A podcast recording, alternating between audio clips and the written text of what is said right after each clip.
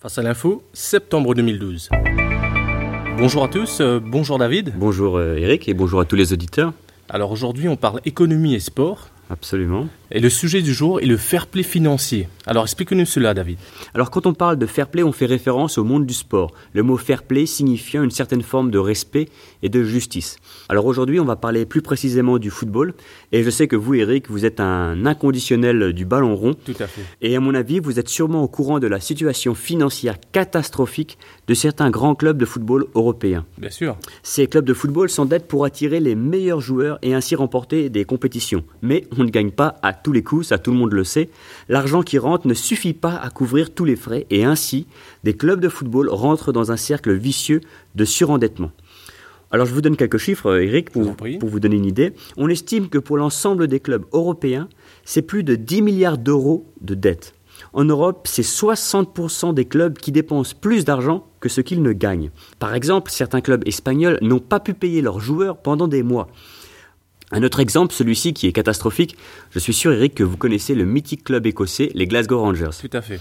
Eh bien, ce club qui a dominé la ligue écossaise pendant des années, aujourd'hui est en quatrième division. Alors comment il en est arrivé là? C'est pas qu'il a perdu des matchs ou qu'il a été relégué, c'est que simplement ils ont dépensé tellement d'argent qu'ils se sont retrouvés en liquidation judiciaire et donc ont dû vendre, donc vendre des joueurs, vendre des biens pour pouvoir payer euh, les arriérés qu'ils avaient et aujourd'hui se retrouvent en quatrième division. Inutile de vous dire que ça peut prendre jusqu'à 10 ans pour qu'ils reviennent en première division et peut-être jamais. La note est salée, dites-moi David. Oui, absolument. Mais c'est pas juste la note qui est salée, c'est aussi l'histoire d'un club qui pourrait s'effacer complètement du paysage écossais. Ça serait vraiment triste. Tout à fait. Bon, il était grand temps de faire quelque chose alors David. Oui, absolument. En fait, c'est sous l'impulsion du président de l'UEFA, qui est Michel Platini, que le projet de fair play financier est né en septembre 2010.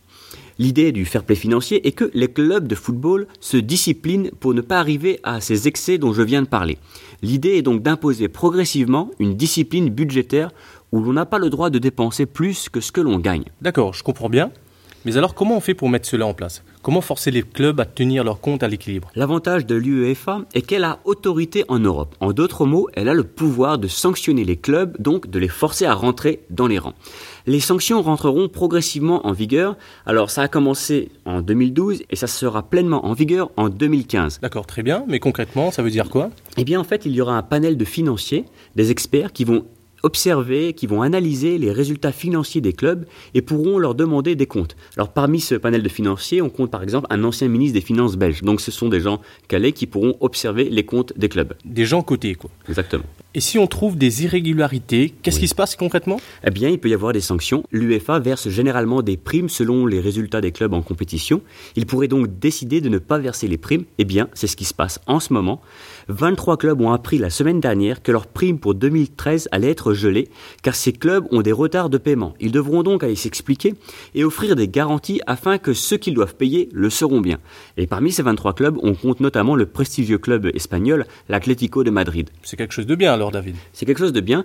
Alors l'autre type de sanction qui n'est pour le moment pas encore évoqué ou appliqué, mais qui pourrait l'être plus tard, est l'exclusion d'une compétition. Alors là, inutile de vous dire que c'est carrément la bombe atomique pour les clubs.